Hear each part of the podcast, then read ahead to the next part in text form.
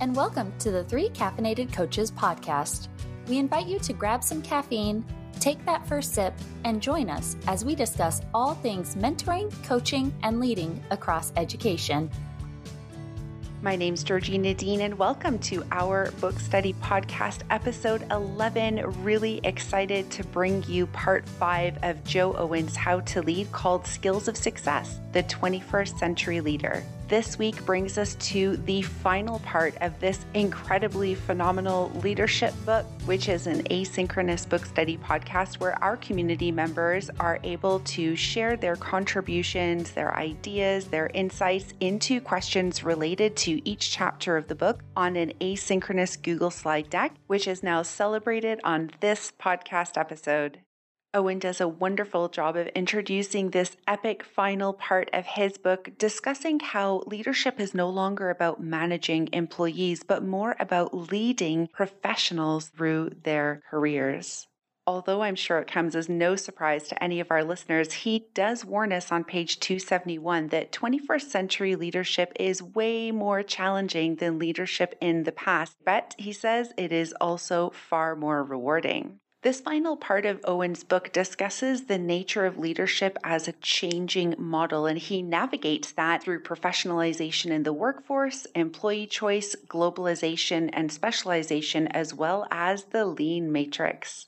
I'm really very excited to dive into this final part together as we're always talking in education about those 21st century skills that learners need and how educators can support fostering those skills in their classrooms. But what about the 21st century leadership skills, those that learners, educators, and leaders alike will need as we all embark on this lifelong journey to improve, develop, and enhance our professional skills?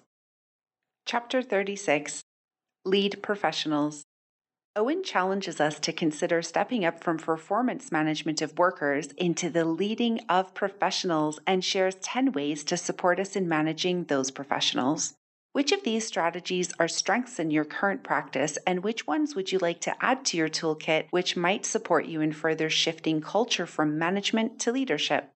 There was a great consensus of responses across the board here for this particular chapter, especially given the current abnormal that we're all living and how we can support a culture shift across these very unique times.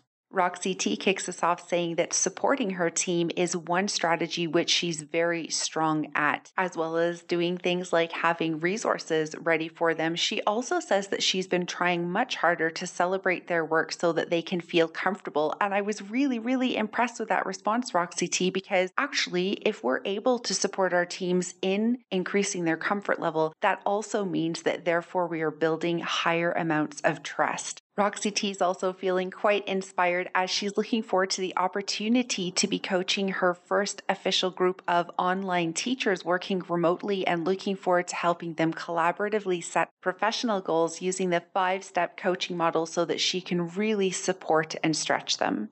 Our own Becky L celebrates the unison of setting a direction and also supporting your team. She says that it definitely helps her team members to feel more respected as well as focused. She thinks that a constant area of growth is the stretch them, and that although she loves pushing boundaries and taking risks, she is definitely cautious about overstepping that or stretching people too far to the point that they no longer want to engage in coaching cycles. Some very important points to keep in mind, Becky L. Thank you.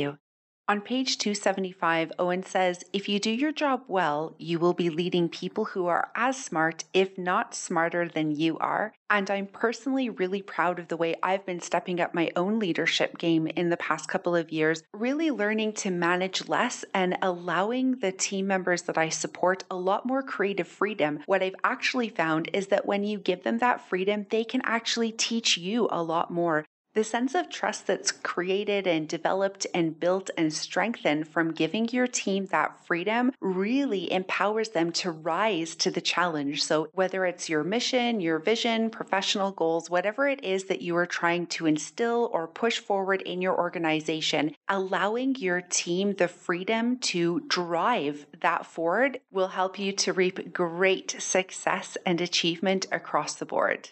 Something that I'm really looking forward to developing even further in this next period is the delegate piece. So, not just delegating tasks or requests, etc., but really coaching my team members to support them in solving their own problems so that they actually develop resiliency and build their own self confidence as well. Shannon M celebrates her relationship skills again, saying that a strength of hers is actually being able to shield those whom she supports from the outside messes that would only bring them down. She continues sharing that she takes her leadership very seriously, always aiming to be an advocate for her people. Sometimes she says she receives information that isn't really useful to anyone, so she saves them from any frustration and helps support them with only need to know experiences. And along with shielding of her team comes the area of opportunity, which she'd like to work on more, is to stretch them. She's trying to find that really fine balance of when do we ask them to take the risk and take the leap and push them versus not overwhelming them and it becoming too much? She definitely does not want to rob them of any opportunity of growth. So she wants to become more mindful about relying on evidence and being mindful about reading between the lines. She says she can't limit her teams based on her own perceptions of their needs and instead rely much heavier on evidence.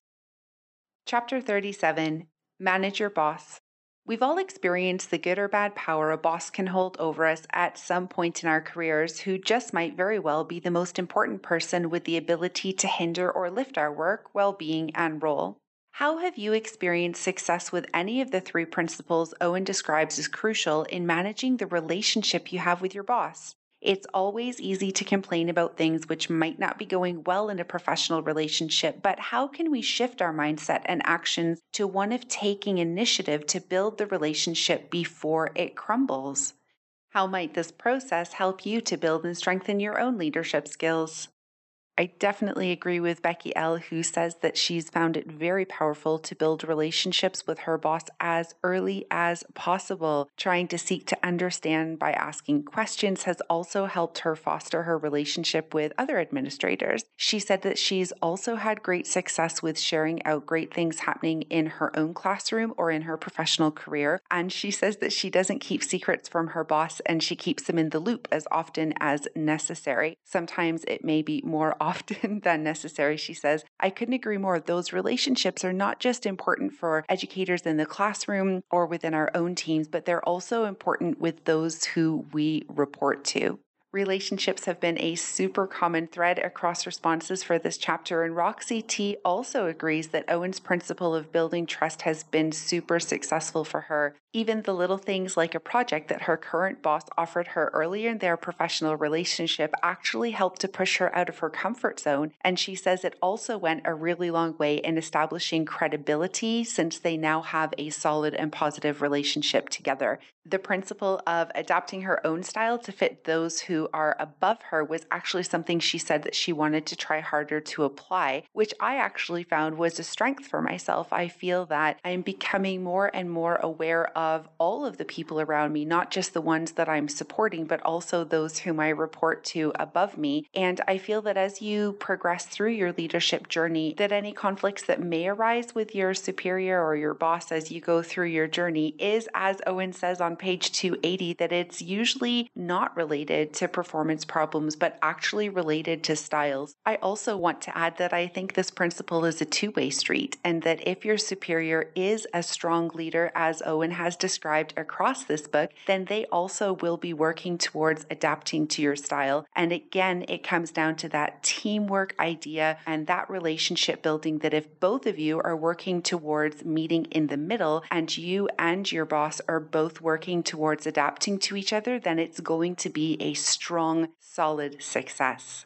Owen also says on page 279 that learning to manage your boss is a good test of your leadership skills. And I feel like Shannon's response really exemplifies this quote as she is working in the male female differential, where she is a woman and her boss is a male. He's interested in sports and quite often uses sports analogies when expressing his ideas. So, although she's not a huge fan of sports, she has learned to roll with the punches, as she said, and figure out how to frame new ideas when presenting those to him in ways that may have a similar tactic. She also very vulnerably shares that her and her boss have different ways of thinking about things, so she has to be cognizant about using more emotionally forward approaches when chatting with him about things because a matter of fact approach can sometimes come off as callous for someone like that who leads with more emotion. Such a powerful point to keep in mind, thinking about how all parties of the conversation are using their emotions in play. She also says that every approach is really unique and it's up to us to figure out the quirks and meet the communication needs of our boss in an effort to continue to encourage harmony. And I really, really appreciated Shannon's word choice on this one. I think that if we want to support teams across the organization, if we want to help our community to live and thrive in the vision, the mission, and support the goals and success and achievement of all stakeholders, that that is exactly what needs to happen. All relationships, all interactions, especially those with our employers, our line managers, our bosses, they need to be harmonious.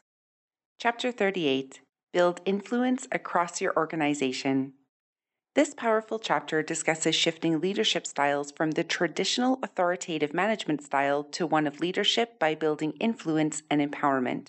With a shift away from compliance and a move towards an organic ecosystem where your community wants to follow their leader, Owen dives into his trust equation in greater detail. Relationships and happy community members may very well not be new to us in education, so how can we leverage these factors to reinforce relationships with difficult stakeholders and build positive influence across our organization?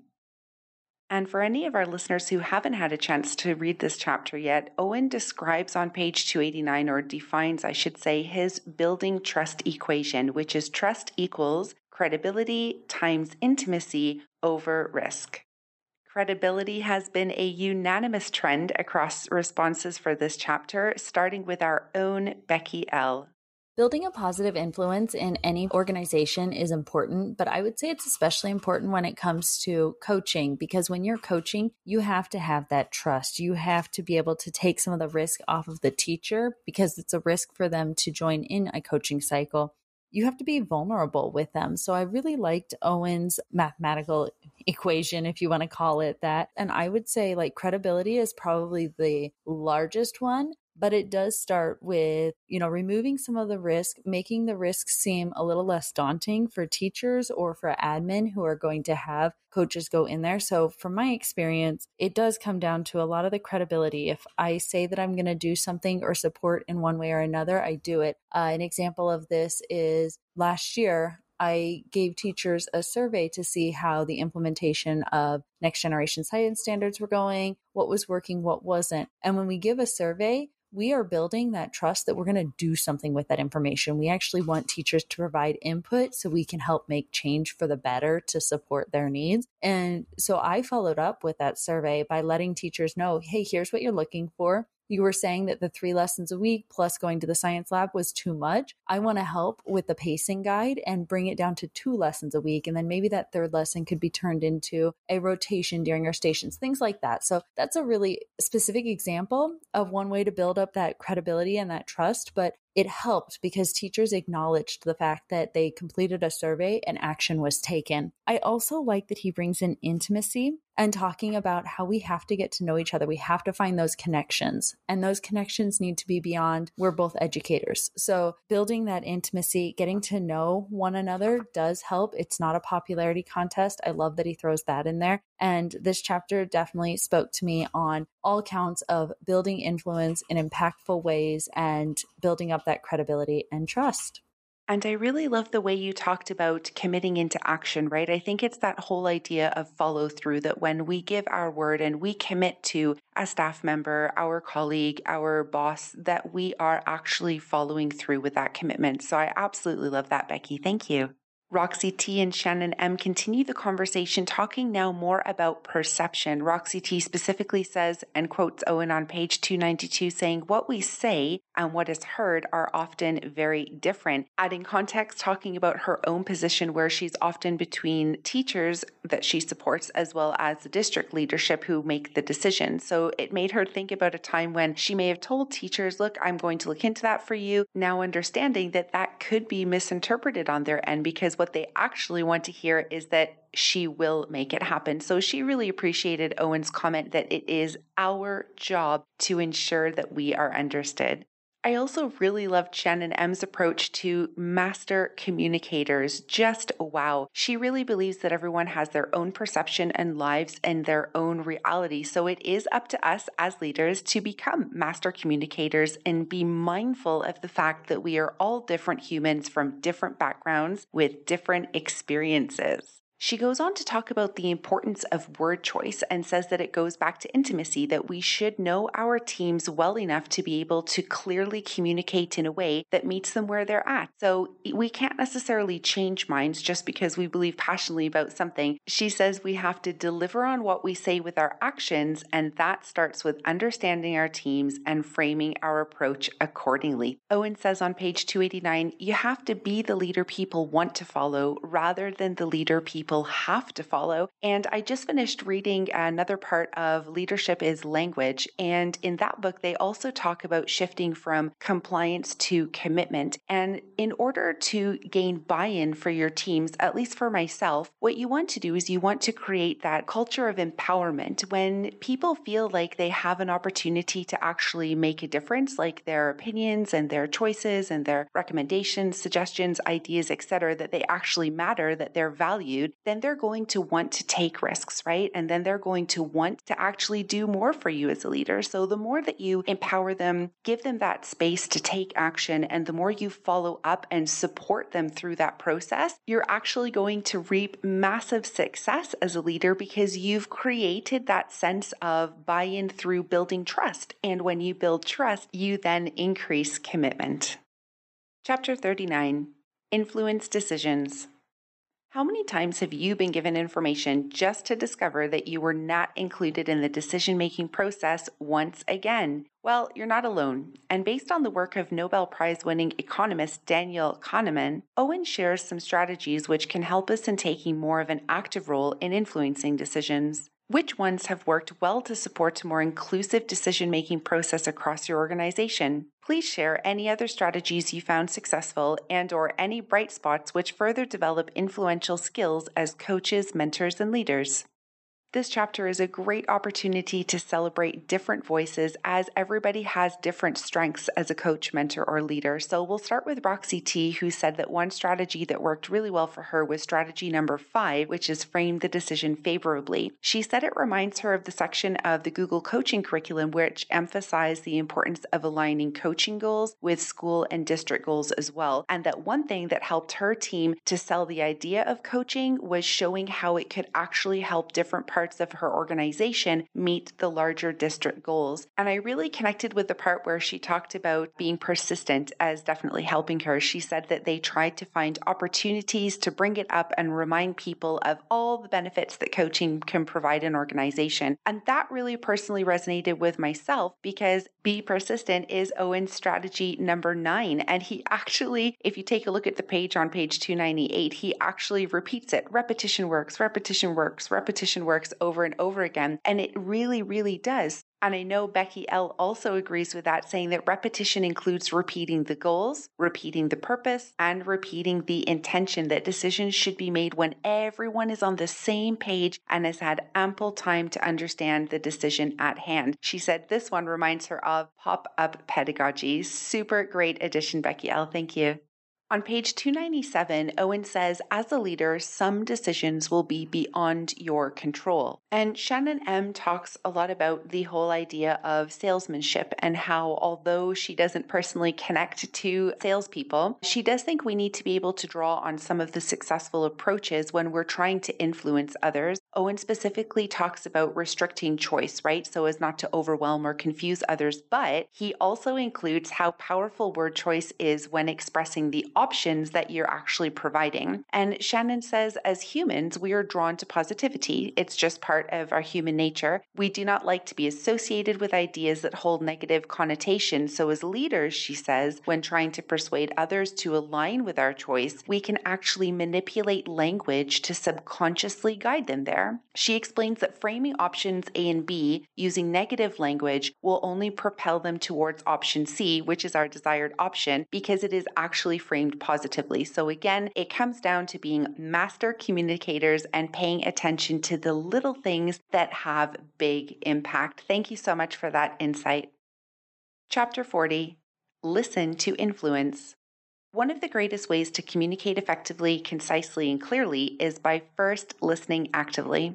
Owen asks us to reflect on moments of communication breakdown in this chapter and challenges us to identify and understand how we are demonstrating active listening in our own interactions with others. Whether you are an educator, coach, mentor, or leader, please share examples of questions and or strategies that have helped you to achieve success when supporting others.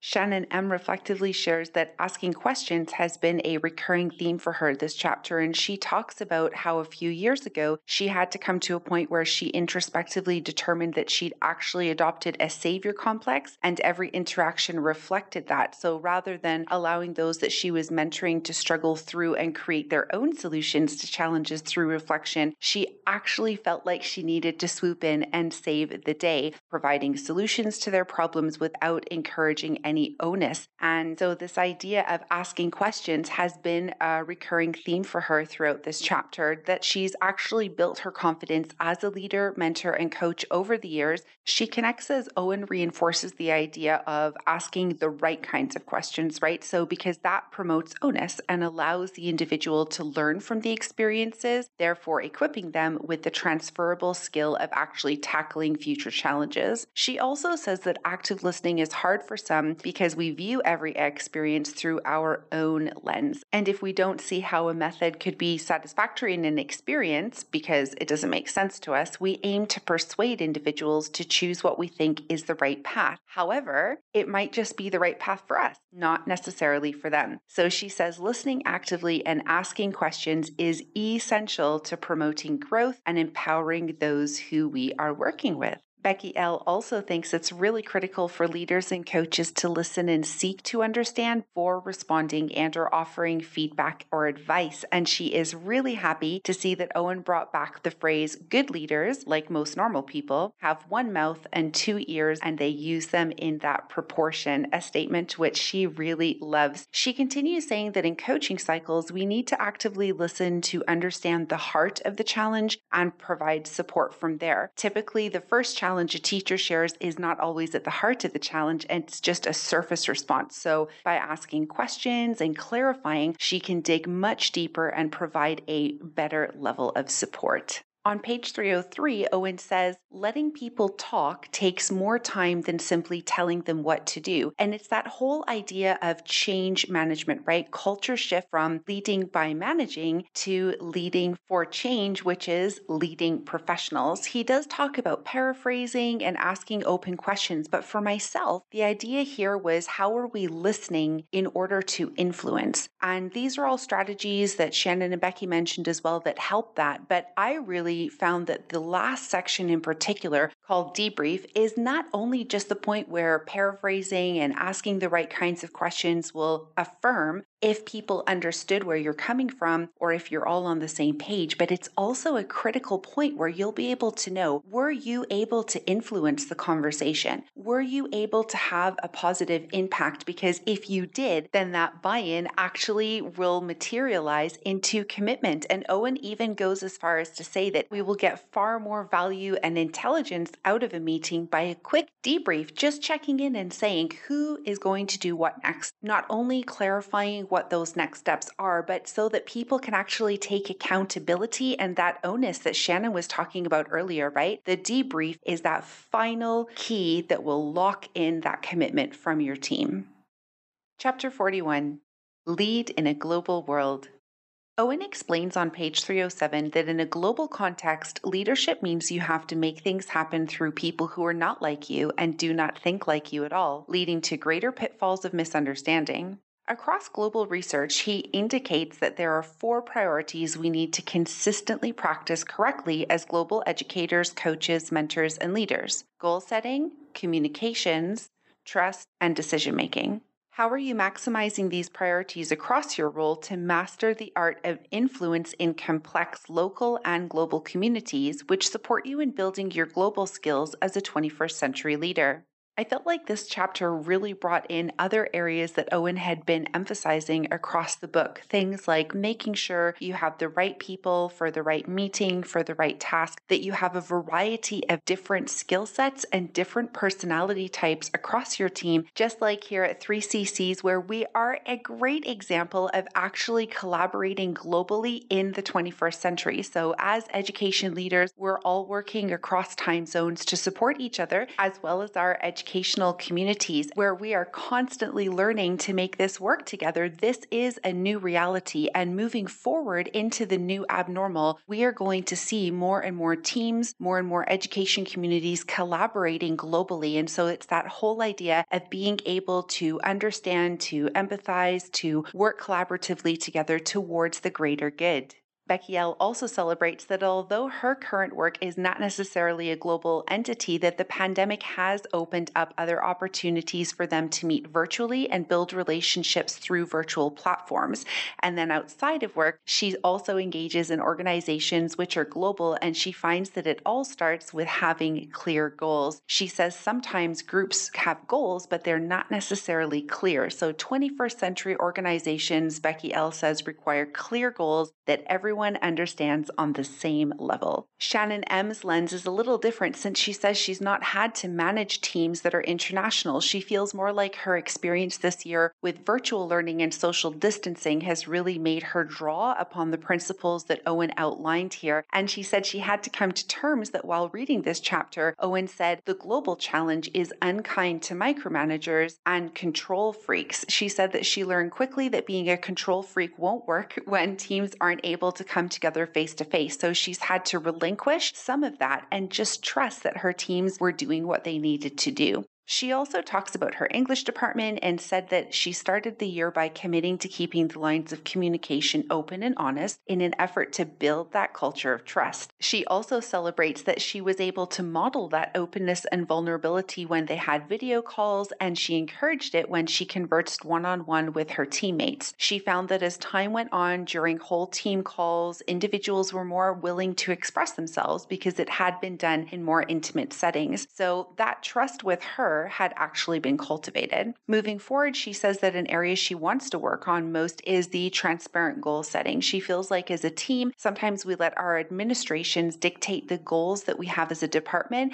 and that needs to shift. She says that their context as a department is different than other departments. So while the vision for instruction might be the same across the entire school site, they definitely have specific needs in each of their separate departments. So considering context will be important to that endeavor Chapter 42 Careering versus Careers. Ever since the Industrial Revolution, employment continues to evolve and is no longer bound by the decisions of a single employer. Owen examines how our professional network allows us flexibility in career pathing and that careers no longer hinge on a single skill set, but that we need instead to be developing relative skills like political skills of influencing decisions, aligning agendas, fighting or avoiding battles, and building networks of trust. Whether we are teaching in a classroom, coaching or mentoring colleagues, and or leading across the organization, which characteristics can support you in fostering a positive shift in the direction of careering? I definitely feel from the responses to this chapter that both Becky L and Shannon M are super excited about the shifts that the pandemic is currently, I suppose we could say, forcing us to navigate finally at last in a celebratory manner. Becky L says that this chapter definitely resonated with our teaching efforts. She says, Does she think teaching will go away in the next 50 years? No. But does she think the way we teach will dramatically shift over time? Absolutely. With all of this in mind, she says we also need to make sure that we are honing in on our craft to ensure that students are set up for the ever changing careers that will be available to them. We need to be flexible and shift our practices to support our students. Shannon M takes us along the shifts in industry from the industrialized revolution. The most important aspect now seems to be exactly what Owen describes as needing a claim to fame and staking that claim. Shannon says that she loves how he frames that approach with three characteristics of enjoyment, visibility, and ownership. And that in an effort to build our employability, Shannon M says we need to find that thing that propels us forward and puts our abilities in the limelight. She thinks that as coaches, mentors, and leaders, we need to help our teams and educators figure out how to do that. We need to help them find their claim to fame by asking questions and creating spaces that give them the opportunity to explore.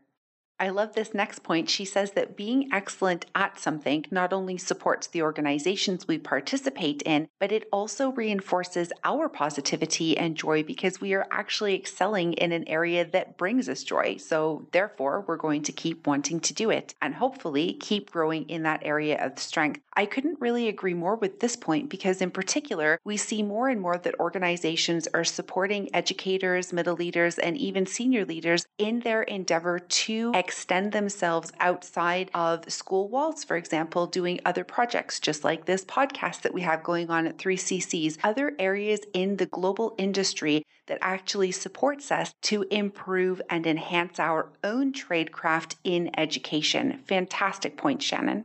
On page 315, Owen says, as a leader, the reality of careering has profound implications for how you manage your career and skills, which evolve over time. And just before that, on page 314, he actually talks about automation and artificial intelligence. And that particularly really resonated with me as I actually just finished an entire 10 week course with ISTE AI explorations. And along with what I learned, Owen quotes Oxford University research from 2017, and he said that 47% of all jobs will disappear to AI in the next 20 years. I do agree with Becky. Do we think that education is going to go away? Absolutely not. But it is shifting and quite rapidly. And we need to make sure that we are not just embracing that, but that we are actually taking initiative as educators, coaches, mentors, middle, senior leaders, doing everything we can to ensure that these amazing positive takeaways, silver linings, we call them, that we've taken from this pandemic period does not just dissolve, but to the contrary, as Owen says on page 315, that although we need to keep refreshing and building and growing and enhancing our technical skills, that it's actually going to be people and political skills that are going to be in high demand over the course of time as careers and leadership continue to evolve. So, yes, AI is here. And yes, I absolutely believe that a large portion of the employment that our students now in our educational organizations are going to acquire when they leave will be impacted by machine learning, deep learning, artificial intelligence. We even just saw just last week on the Google I/O release that they are almost all powered by artificial intelligence. That has to tell us something. We have to be able to wake up and say, okay, it is here now. There's no going back to what we thought was normal previously. There's only moving forward in the new abnormal and building towards those future careers. Chapter 43 Craft Your Personal Success Formula. This inspiring chapter delves into ideals which support us in crafting our own personal leadership success formula. Just like personalized learning in the classroom, where student centricity exists at the core of pedagogy, so too does personalizing the pathway for all to embark upon their leadership journey. How can Owen's WWW, What Went Well, and EBI, Even Better If, Support lifelong learning into personalized leadership in your role or for those whom you support. Shannon said that Owens WWW and EBI keep the focus on positive aspects of an experience as well as set the stage for discussing how to build off the positivity and propel it into the future with action plans for innovation and growth. She continues saying that the beauty of WWW and EBI exists in the fact that the reflective process is action oriented by being able to identify the things that worked and focus on what we can do next time, then Shannon says we've already set a path forward for the next time we encounter a similar situation. She says that this is a very forward thinking activity versus a stagnant one. And even Owen on page 319 says that success is not natural. It is very hard work because events are always conspiring against you. And I think that that is especially true given the current pandemic where we literally don't know what is going to happen tomorrow or in the weeks, months, or years to come. I think also one of the big thematic takeaways from this entire book and the leadership journey is the power of relationships and how they really are at the center of leadership and success successful teams. And this particular chapter again brings out the focus on word choice. So instead of saying, for example, what could we improve on? What do you think we could do better next time? With this specific word choice of even better if, it almost inspires imagination of what could be done to improve X, Y, or Z, right? It's that power of positive thrust forward into developing, enhancing, and improving. And just like we shared in previous chapters, we know that when we're working on things that bring us joy, that bring us happiness, that we are inspired to work toward, we know that that is going to inspire a continuous lifelong learning habit. Chapter 44 Step Up, Not Back Moments of Truth. It's time to get real in this chapter, and Owen does an immaculate job of articulating why stepping up into leadership can be challenging in light of shared responsibility and ambiguous work visibility. How can we boldly prepare for some of the predictable and classic moments of truth, which he outlines, setting ourselves up for success in those few moments of visibility which could shape our career and future? You know, I really loved this chapter because it's all about getting real, and I feel like that is my MO. Owen's approach all seems to really come down to how we want others to perceive us. I appreciate that he gives some like concrete approaches to that endeavor as well. Impressions matter so much, and if we aren't being cognizant of like how we're perceived by others, we'll be disappointed when we get passed up for that promotion or any ounce of recognition. At my site, uh, I am labeled as the one who always speaks up and says something. In fact, people have kind of like expected it, and when I choose not to, uh, when I choose not to add to the conversation conversation, I'm often asked later on if I'm okay or, you know, if things are all right. And I just think that's funny. But I am deliberate in like how others perceive me. I want to be known as someone who individuals can rely on to provide quality solutions, you know, or someone they can trust to like express a new and innovative idea. I refuse to sit back and just hope that I will be recognized on merit. I do good work, but unfortunately, that's not how the world works. Owen talks about preparing for those moments of truth. Uh, and I think he was spot on in that. We need to always be considering our next steps and really evaluating how we can express our worth and really exemplify the value we can add to our teams. It's like he said, it's a deliberate practice. We need to deliberately make a choice to share and express and come prepared and think about the way we make people feel, or else we're going to be caught off guard when opportunity presents itself. And if that's the case, you know, then we shouldn't be surprised when we get overlooked because we didn't commit to showcasing what we have to offer. The area I want to work on moving forward is really receiving feedback. I'm usually open to feedback, but instead of just sitting passively and hearing it, I really want to be more, as Owen puts it, inquisitive, positive, and constructive so that I can exemplify I really am taking it all in and choosing to use that feedback as a stepping stone. I definitely have learned over the years that passivity gets overlooked and that effective action gets rewarded. And so I'm really going to tailor suit my approach with that in mind. And adding on to what Shannon was saying about speaking your mind, Owen also says on page 329 remove the guesswork. If you don't ask the question, you don't get the answer. He says be bold and ask.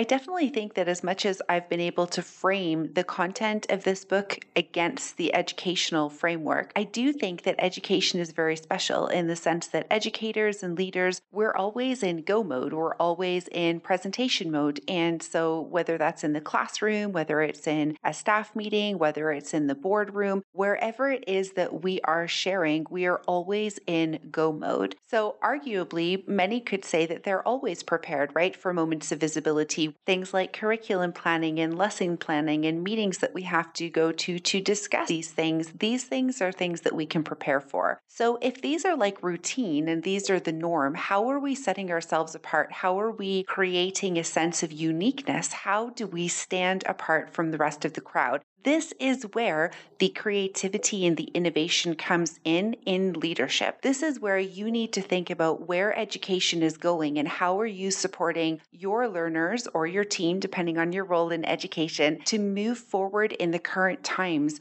times where education is shifting. This is where you need to step up and you need to make your game strong. Chapter 45 Act the Part. This critical chapter in our leadership journey dives into the culture and norms of leadership performance, and Owen explains that these change over time and with context, emphasizing how important it is to be aware of these paradigms so that we can discover them for ourselves. What kinds of higher professional standards do you set for yourself, and how do they set you up for success as an inspiring role model? Shannon M said she learned early in her career that adaptation is key for survival. So, evaluating the spaces you inhabit and those people you work closely with is an important skill on the path to success. Leadership as a performance is what Owen stated early on in this chapter, which captured Shannon's approach to professionalism exceptionally. Shannon says that professionalism changes based on your surroundings and who you interact with. And so you should always adapt to the communities that you engage with to ensure success. But she says that one area we should never sacrifice is the standards we set for ourselves. She continues to add that we can change the language we use or the clothes we wear to become relatable, but in that, we shouldn't have to settle for mediocrity or the standards we set for interacting with other humans and how we go about making them feel valuable valuable. She says that she believes individuals need to be uplifted at all times. So, with that in mind, there really shouldn't be a place for mean spirited approaches in the professional setting. She does look forward to thinking about some of the norms that Owen outlines at the end of the chapter as she approaches her team next year. She wants to consider things like the audience, the culture, and individual spaces before she can just incorporate new change. She says professional guard is a tricky balance, but it definitely seems to pay off at the end.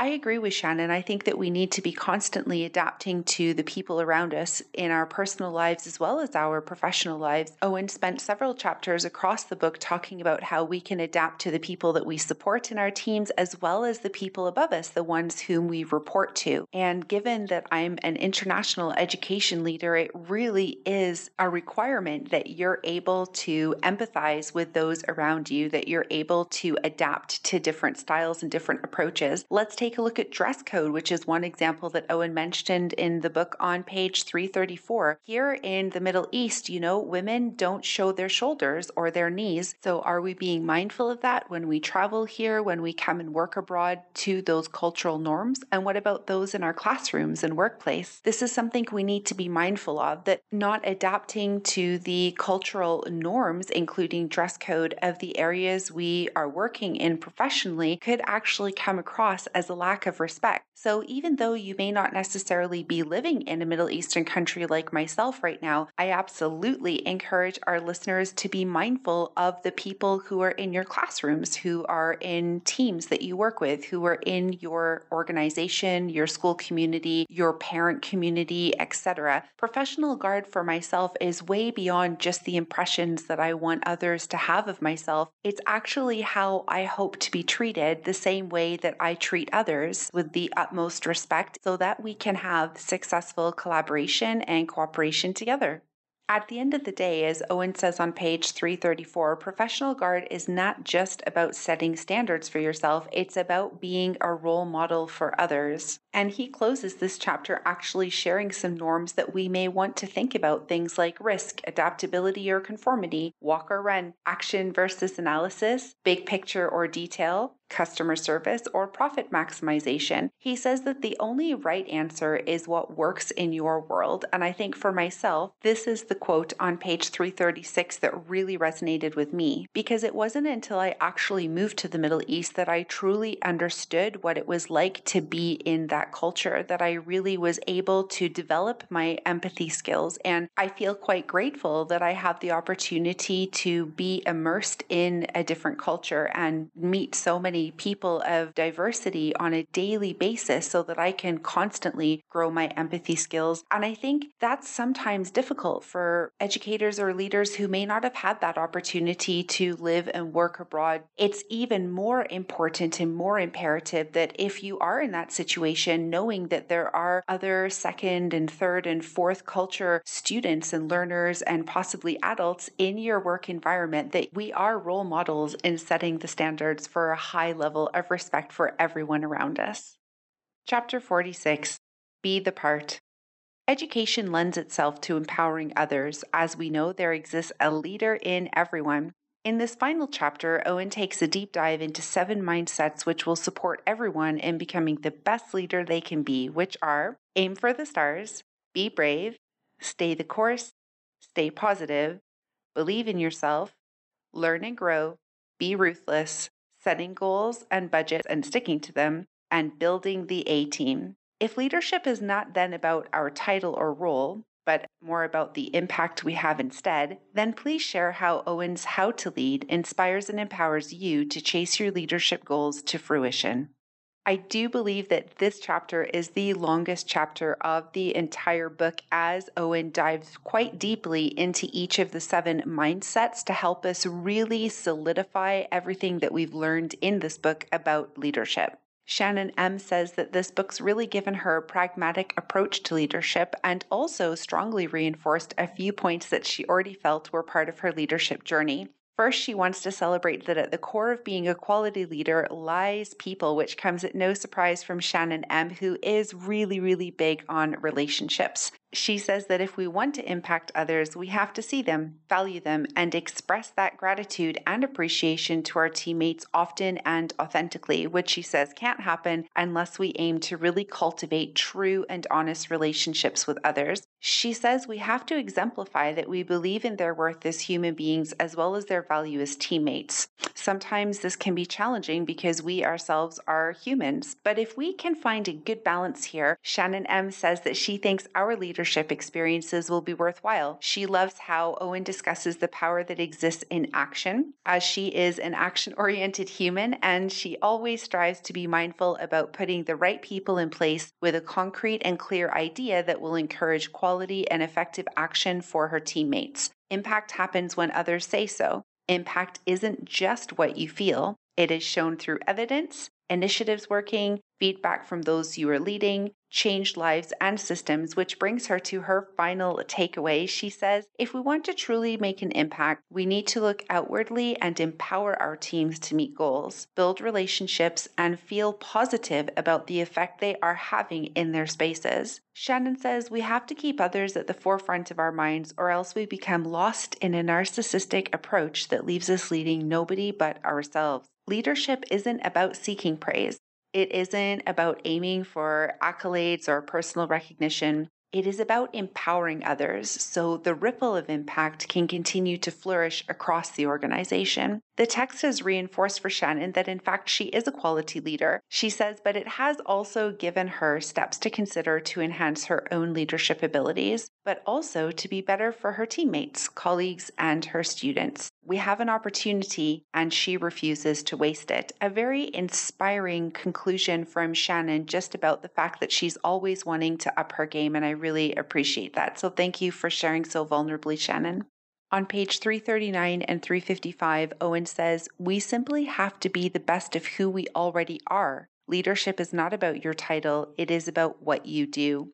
But it's funny, you know, because I actually have one of those fancy titles, Director of Learning Technology. So, so what? What does it mean, a title, if it's not backed up by all of the actions you do to be a role model and to empower those whom you support? I found this book extremely inspiring, and I also appreciated what Shannon said about having a pragmatic approach. There are just so many different strategical ideas that we can use to support leadership right across the organization. So I'm really looking forward to applying so many of these takeaways in my own personal leadership journey. One of my biggest takeaways from the book was when Owen was talking about making sure that we have meetings for a specific purpose. And it really got me thinking about the structure of leadership across the organization. And that in my role, maybe that is something that I can really, truly positively impact. You know, who is on these different teams that we have across the school? Why do we have each person there? And when we have meetings to discuss things, why is everybody coming to that meeting and making sure that it is with a specific intent and a specific purpose? Therefore, making sure that we're being very respectful of everybody's time. And I think that's also something we can take away from the silver linings of the COVID pandemic, you know, is this idea of respecting time inside space. And so when we're having professional development as well, do we need staff to be there for the entire hour? Does it have to be done at a specific time? Can we be more lenient in giving educators and middle and senior leaders the space and time that they need to develop themselves? So there's lots of amazing takeaways to think about when we want to consider giving our teams more creative freedom to learn and develop and share in their own time and spaces. So, sadly, but super proudly, that brings us to the end of the 3CC's very first book study podcast, where we have studied together Jo Owen's How to Lead. I'd like to take this opportunity to thank everybody in the 3CC's community for taking time out of their really busy lives to join us on this journey of how to become better leaders, how to improve our tradecraft, and to support our communities to the best of our abilities. It's been an absolute pleasure to share in this journey with you and to celebrate all of the voices from those who contributed in the asynchronous book study together, as well as to celebrate and read and hear all of the amazing feedback that everybody who's listening to this podcast has also been sharing across social media. So, a big shout out from 3CCs to our entire community, which leads me very nicely to our next episode. So,